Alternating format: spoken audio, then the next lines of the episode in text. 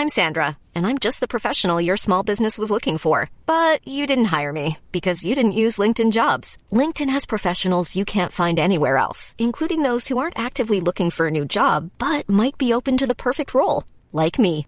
In a given month, over 70% of LinkedIn users don't visit other leading job sites. So if you're not looking on LinkedIn, you'll miss out on great candidates like Sandra. Start hiring professionals like a professional. Post your free job on linkedin.com/people today.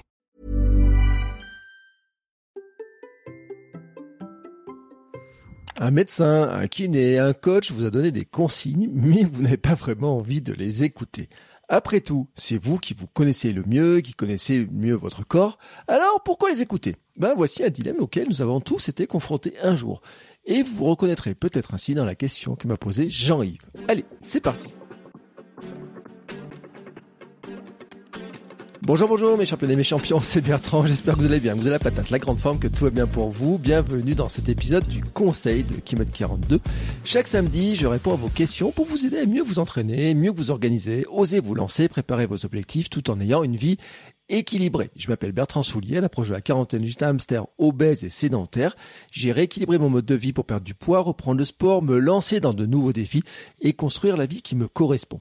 Depuis, je suis devenu papa, coach en vie sportive, coach en nutrition ainsi que préparateur mental. Et ma mission, c'est de vous aider à vous transformer physiquement et mentalement en vous sentant en forme, plein d'énergie et en confiance pour le reste de votre vie, devenir des champions, champions du monde de votre monde, champions du monde de votre monde et des vieillards galopants.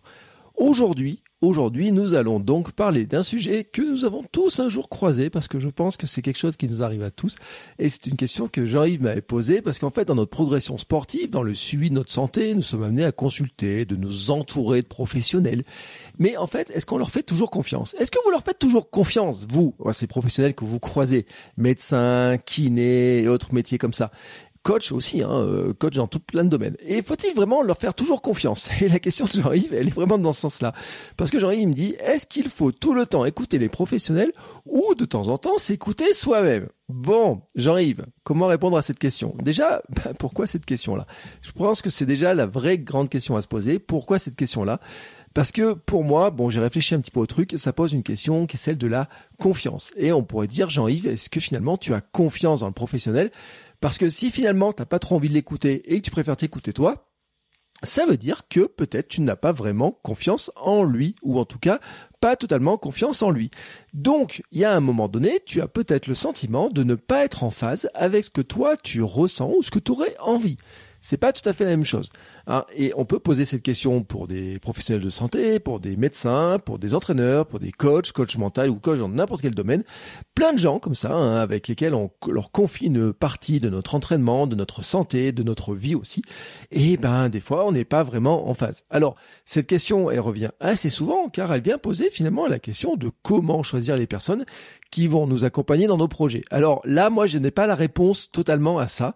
Euh, un jour, je ferai un épisode. J'ai prévu un épisode avec un invité sur cette question-là parce que je crois que ça mérite une plus grande réflexion. Hein. Le samedi, c'est des épisodes qui sont plutôt courts. Là, je ferai ça plutôt dans l'épisode du mercredi avec un invité. Donc, une réponse un peu plus longue sur comment choisir les gens qui nous accompagnent dans nos projets parce que je crois qu'il y a, quand même pas mal de choses à creuser dans l'histoire. Mais quand même, euh, j'avais envie de poser un petit peu, bah déjà de répondre à Jean-Yves parce que c'est quand même important, et puis de poser aussi quelques éléments de réflexion. Alors, pour avant de répondre vraiment, vous donner mon, mon, mon avis, mon sentiment, euh, je voudrais imaginer, vous faire imaginer comme ça là deux situations et vous avez une douleur, voilà, vous courez, vous avez une douleur, alors une douleur au genou, douleur au dos, douleur, je sais pas où. À vous de voir, hein, c'est vous qui choisissez la douleur, vous savez vous avez une douleur, et vous allez voir un professionnel, médecin ou kiné. Alors, euh, chez le premier, vous expliquez la douleur et il vous dit d'emblée, alors c'est ça, voilà, bam, voilà, moi j'ai compris, c'est tout ça, quoi. Vous dites voilà, j'ai mal, et là il vous regarde, il dit hop, ça, vous courez, allez c'est ça, allez, il faut arrêter tout de suite de courir. Il en ajoute une couche sur les dangers de la course, ça fait mal au dos, ça fait mal à ça et tout. Bon, si vous tombez sur ce genre de médecin là attention quand même, peut-être qu'il y a des trucs en littérature à regarder à nouveau, mais c'est une autre question. Euh, maintenant, euh, vous vous dites, moi, moi j'adore courir et vous avez envie de courir et ben euh, ça vous fait du bien. Mais euh, qu'est-ce que vous allez faire? Voilà, vous avez ce médecin là qui vous kiné ou n'importe qui, hein, qui vous dit non non, bah t'arrêtes et tout. Dit, oui, mais moi j'ai envie de courir. Non non non, mais c'est bon, faut tout arrêter comme ça. Ça c'était le premier. Bon, vous allez voir un autre médecin ou un autre kiné. Et puis lui maintenant, il prend un peu le temps de vous écouter déjà. Il dit alors, qu'est-ce que vous avez fait? Comment ça s'est passé? Est-ce que vous avez mal et tout? Et puis bah il comprend que vous avez envie de courir, que ça vous fait du bien, euh, Et puis bah il vous propose d'adapter votre séance, d'évaluer si la douleur évolue euh, et trouve une solution pour que vous gardiez une activité. Euh, par contre, il va vous dire quand même attention, hein, hé, oh, n'en faites pas trop. Hein. vous faites 10 minutes, pas plus. Hein, vous arrêtez au bout de 10 minutes et ou alors dès que la douleur augmente, si vous sentez que la douleur augmente, même si ça fait pas 10 minutes, vous arrêtez. Alors, lequel vous allez écouter? Lequel vous allez écouter? Moi personnellement, j'écoute le deuxième et je sais très bien pourquoi j'écoute le deuxième parce que je l'ai vécu. bah ouais, je l'ai vécu dans ma vie euh, quand j'ai fait ma périostite. Alors c'était il y a longtemps maintenant, c'était il y a cinq ans. Et en fait, euh, mon médecin quand je vais la voir, elle m'a arrêté sans discussion. Même si elle a vu que de avoir perdu du poids, d'avoir euh, repris la course et tout, ça m'avait fait du bien. En fait, elle était pas très très course mon médecin au départ et même j'ai eu droit à ce discours en disant attention, hein, vous courez pas trop quand même. Hein. Oh, 70 km par semaine. Oh là, ça fait beaucoup, non? Oui, j'ai eu droit. À la fin, quand même, quelques années plus tard, elle avait changé de discours parce que je pense qu'à force de voir un peu les cas, un peu d'étudier les choses, elle s'était un peu remise en, question. Hein et ça, c'est bien quand même. C'est pour ça que j'avais gardé longtemps aussi.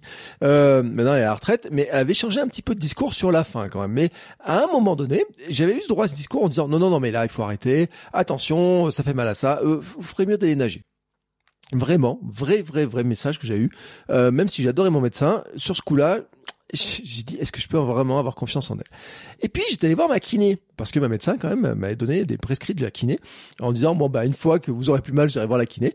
Et donc j'étais allé voir la kiné en lui demandant bah euh, qu'est-ce que je peux faire et tout. Et puis j'avais pas encore annulé ma participation pour mon premier marathon à l'époque.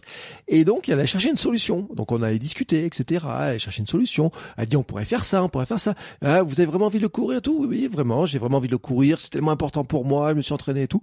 Et en fait qu'est-ce qu'elle a fait? Bah, elle a fait preuve d'empathie c'est-à-dire qu'elle m'a écouté elle a elle s'est dit euh, bah tiens, je comprends ce qui est vie. Hein, voilà, l'empathie c'est ça, c'est comprendre ce que je vis. Hein, voilà, ça c'est quand même un truc. Euh, qui est, euh, qui est intéressant quand même hein, chez quelqu'un qui est censé nous soigner, nous accompagner. Et au final, j'ai quand même dû arrêter. J'ai quand même dû arrêter. Je n'ai pas couru le marathon. Donc finalement, les deux solutions, que ce soit celle du médecin, celle finalement du kiné, m'ont amené au même constat, c'est qu'à un moment donné, il fallait arrêter un petit moment et puis ensuite reprendre petit à petit. Voilà, reprendre petit à petit. Mais en fait, ce qui s'est passé, c'est que la kiné, en fait, elle m'a mis en confiance parce que déjà, elle a pas dit brut euh, comme ça, non, on arrête et puis c'est pas attention. Non, elle a essayé de comprendre, elle a essayé de voir ce qu'il pouvait faire, ce qu'elle pouvait faire, ce qu'on, comment on pouvait faire les choses. Et donc, ça met en confiance. Et puis ensuite, j'étais allé voir un ostéo, spécialiste en course, on avait fait une analyse, etc. Et lui, il m'avait expliqué les choses. Il m'a expliqué pourquoi je m'étais blessé, il a fait des petits schémas, il m'a expliqué ce que je devais faire, comment je devais faire, pourquoi, où j'en étais sur le schéma, etc. Et en fait, j'étais allé pour sa réputation, il m'a rassuré par ses compétences, et il a aussi compris euh, que je voulais pas perdre les bénéfices de mon entraînement. Ben alors là, il m'a donné une autre perspective, même si c'était pas la perspective que je voulais entendre.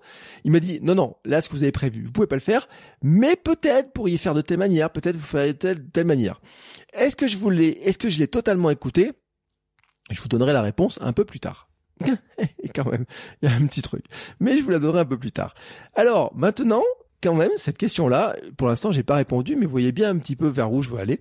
Eh bien, en fait, il y a des études scientifiques qui ont été faites et qui vraiment sur la relation de confiance entre le médecin, le patient, entre le coach, les coachés, entre finalement, euh, j'ai envie de dire, entre la personne qui accompagne et puis nous, quoi. Voilà.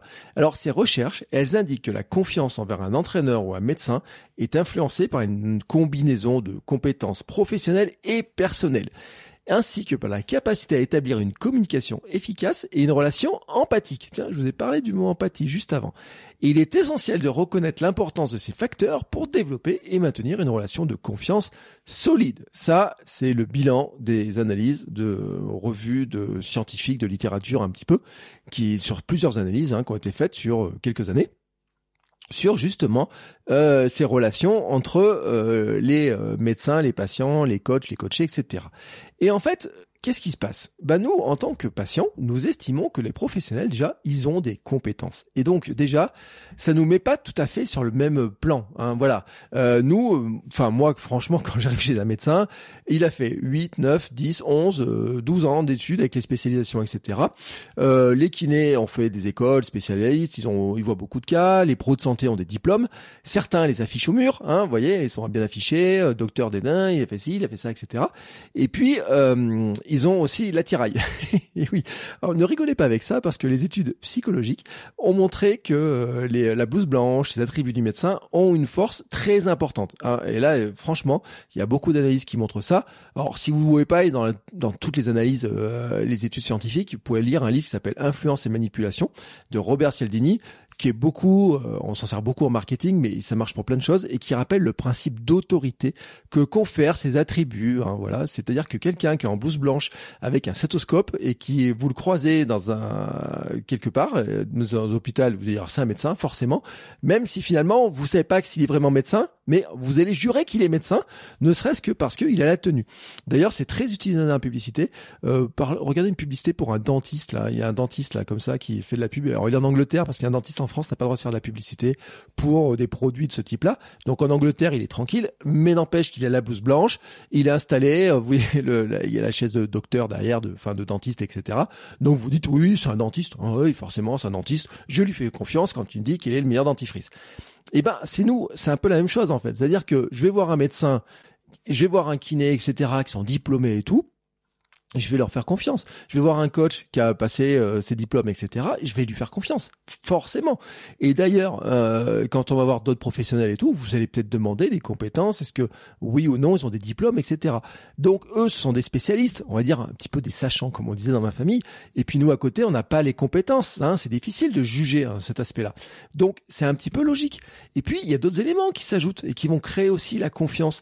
Et notamment, il y a un truc qui s'appelle la preuve sociale. Bon là aussi, c'est Cialdini qui nous le rappelle. C'est-à-dire qu'un coach réputé, par exemple, ou qui est conseillé par d'autres personnes, ou qui a eu des résultats avec d'autres personnes que nous connaissons personnellement, ou par le biais des réseaux, eh ben on va lui faire confiance. C'est comme ça qu'un jour j'ai choisi un entraîneur parce qu'en fait j'avais écouté dans un podcast, parce que en fait il, il coachait telle ou telle personne, parce que il avait des bons résultats, parce que lui-même avait des bons résultats pour lui-même et tout, en me disant bah tiens lui je pense qu'il peut m'aider à progresser. Ensuite, ensuite ça s'est gâché. Ensuite, ça s'est gâché. Et c'est toujours un petit peu comme ça. On a, on a, on a cette, euh, ce- ces, ces critères de choix et la preuve sociale de dire bah oui, je suis entré, j'a- j'accompagne tant de personnes, tant de dizaines de personnes, euh, mais euh, les joueurs que j'ai accompagnés, je les ai remis sur pied en tant de temps. Bah, alors, un kiné peut pas le faire, il a pas le droit de le faire. Mais par exemple, un coach en euh, course qui vous dit bah oui, moi les gens que j'accompagne, je les amène de pas courir à courir un marathon euh, avec 90% de chance eh ben, vous avez envie de lui faire confiance si vous voulez courir un marathon. Donc vous comprenez un peu la logique. Je rappelle aussi maintenant, quand même, que à partir de là, il y a ce choix. Alors des fois on a, on le choix, des fois on n'a pas le choix. hein. Les médecins, moi médecin généraliste, j'ai pas le choix, je vais pas voir un médecin tous les trois jours différents, etc. Moi j'y vais qu'une fois dans l'année, donc faut même je trouve un médecin traitant, un nouveau médecin traitant et tout. Donc on va pas choisir un médecin systématiquement, va pas changer. Le kiné, une fois qu'on l'a, ben, en général on va toujours chez le même. Alors ça peut, on peut changer des fois, par exemple un kiné plutôt sport, plutôt ça, etc. Mais après, hein, euh, on a ces critères de choix qui sont pas toujours des vrais critères de choix d'ailleurs. Hein, on n'est pas toujours obligé.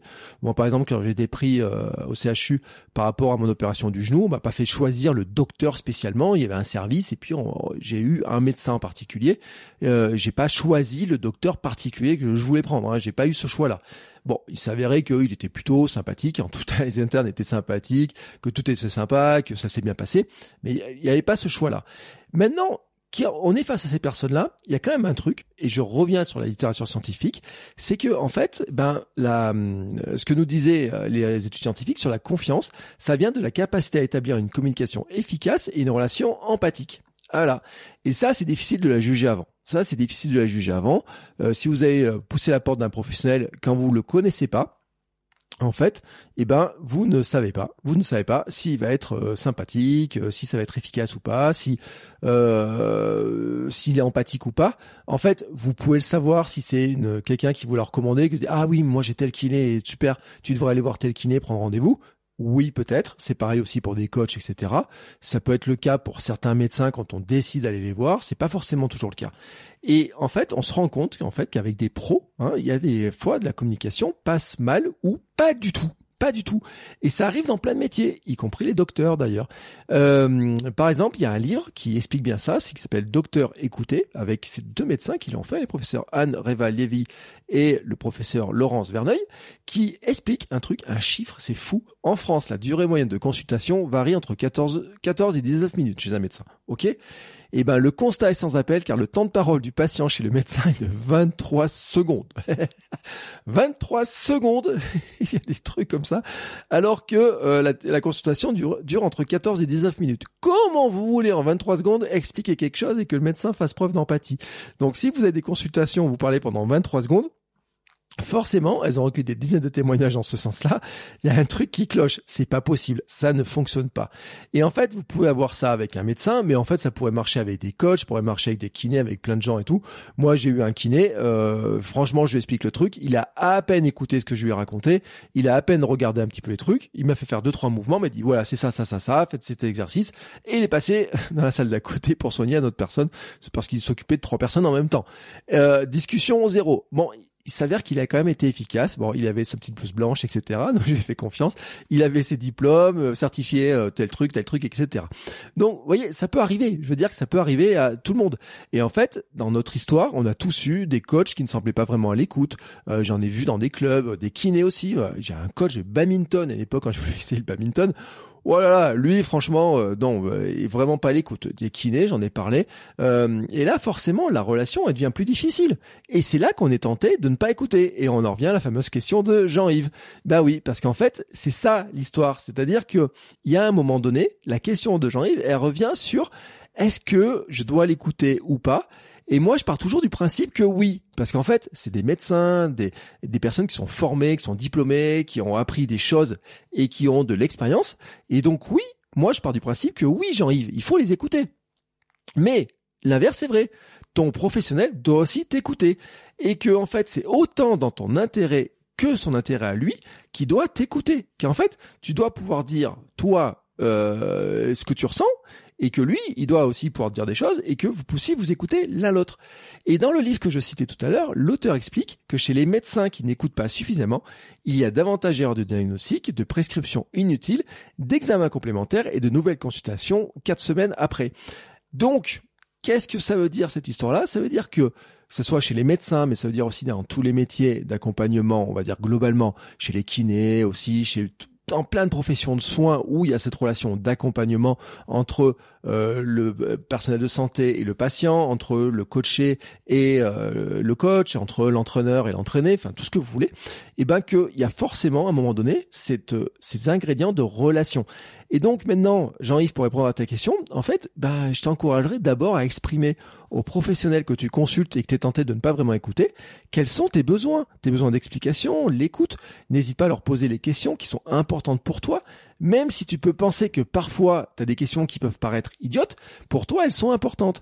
Et en fait, si c'est un coach, si c'est un médecin, si c'est un kiné qui ne comprend pas vraiment ce dont tu as besoin, que tu as besoin de ça pour être accompagné, eh ben ça pose la question de savoir si c'est bien la bonne personne. Alors peut-être que dans certains cas tu n'as pas le choix, mais si tu as le choix, ben peut-être que c'est l'occasion aussi de changer de personne qui doit t'accompagner. Voilà, cet épisode est terminé, mais en fait je vous ai pas donné euh, une petite info, celle justement de savoir si j'ai fait confiance totalement à l'ostéo dont je vous ai parlé. Hein, dans lequel j'avais confiance dans ces consignes. Eh ben, pas tout à fait. Voilà, voilà, pas tout à fait, je dois le dire. Euh, j'ai fait une petite dérogation et c'est toujours là, en fait, où je dis, bah oui, par défaut, oui, oui, oui, oui, Jean-Yves, il faut écouter, mais que, bah, des fois, on en veut, on veut en faire qu'un petit peu à sa tête. Pour l'anecdote, il m'avait dit, non, mais il faut pas faire de courses avant euh, tant de semaines, voilà, ça sert à rien, euh, ça va, tu vas te cramer pour, pour rien, tu peux pas faire de courses, etc. Tu dois reprendre à tel rythme. Et en fait, euh, ben, j'avais voulu participer à une course et j'ai participé à une course qui s'appelle euh, la course tâche à l'époque. Et donc, j'avais participé à cette course-là parce qu'elle me tenait vraiment à cœur, parce que euh, je sentais que j'étais capable de le faire. Je n'ai, j'ai pris que le 5 km et pas la course de 10 km, mais j'avais pris la course de 5 et pas de 10 parce que je me disais, bon, bah, j'ai pas le, volume pour faire les 10, mais je dois pouvoir faire les 5. Euh, je les ferai à mon rythme, comme je peux, mais ça me tient à cœur, même si dans ma phase de reprise par rapport au consignes qui m'ont été données, je suis pas tout à fait prêt. J'avais quand même choisi d'y aller. Et pour l'anecdote, pour l'anecdote, quand je me suis arrivé sur la ligne de départ, euh, j'ai croisé ceux qui avaient fait le 10 km et euh, qui c'est que j'ai vu? Et eh ben, euh, bah, ce fameux ostéo hein, qui venait de faire un podium juste sur la course d'avant. Et donc je me suis retrouvé face à lui. Mais bon, voilà, c'était l'anecdote. si vous écoutez des anciens anciens épisodes de, de Km 42, peut-être vous avez vous retrouvez cette anecdote que j'avais racontée plus en détail, mais qui en tout cas fait beaucoup rire et qui m'a pas porté préjudice parce que je sentais que de toute façon je pouvais le faire, que ça m'avait fait juste un petit peu reprendre un peu plus tôt euh, un peu la vitesse et un peu certaines phases, mais que ça remettait pas en cause tout ce qu'il m'avait raconté. C'est pour ça que je dis euh, des fois oui on peut s'écouter et on est aussi un petit peu tête de mule, hein, faut se rassurer, on est un petit peu tête de mule. On est tous un petit peu comme ça quand on a nos envies en tête. Ben c'est humain, voilà comme ça. Nous sommes des humains et il faut l'accepter. Euh, parfois nous avons envie d'en faire qu'à notre tête. Euh, il faut mesurer cependant. Euh, si euh, bah, on fait pas n'importe quoi. Et c'est pour ça que je répète, je répète, Jean-Yves, oui, par principe, par défaut, faire confiance à ces professionnels hein, qui sont formés, qui ont de l'expérience pour nous accompagner, qui ont toutes nos données, toutes nos informations, mais euh, d'avoir le dialogue avec eux, d'être capable d'échanger avec eux, pour moi, fait partie des choses les plus importantes. Voilà, bon, maintenant, Jean-Yves, j'espère que j'ai bien répondu à la question, qu'en tout cas ça t'aide hein, euh, de voir ces éléments-là de réflexion. Euh, vous pouvez aussi, vous aussi m'envoyer vos questions sur Instagram at Bertrand Soulier et si c'était que je vous accompagne, bah, cliquez dans les liens dans la description pour en discuter et voir si justement, eh ben, nous pouvons euh, travailler ensemble, hein, si on peut s'entendre, si on peut discuter ensemble et si nous sommes compatible, j'ai envie de dire, hein, parce que c'est une question de euh, compatibilité. J'ai failli pas arriver à dire le mot. Donc, cliquez sur les liens dans la description pour découvrir tout ça. Je vous souhaite à tous une très belle journée et on se retrouve très vite pour de nouveaux épisodes. Ciao, ciao mes champions et mes championnes.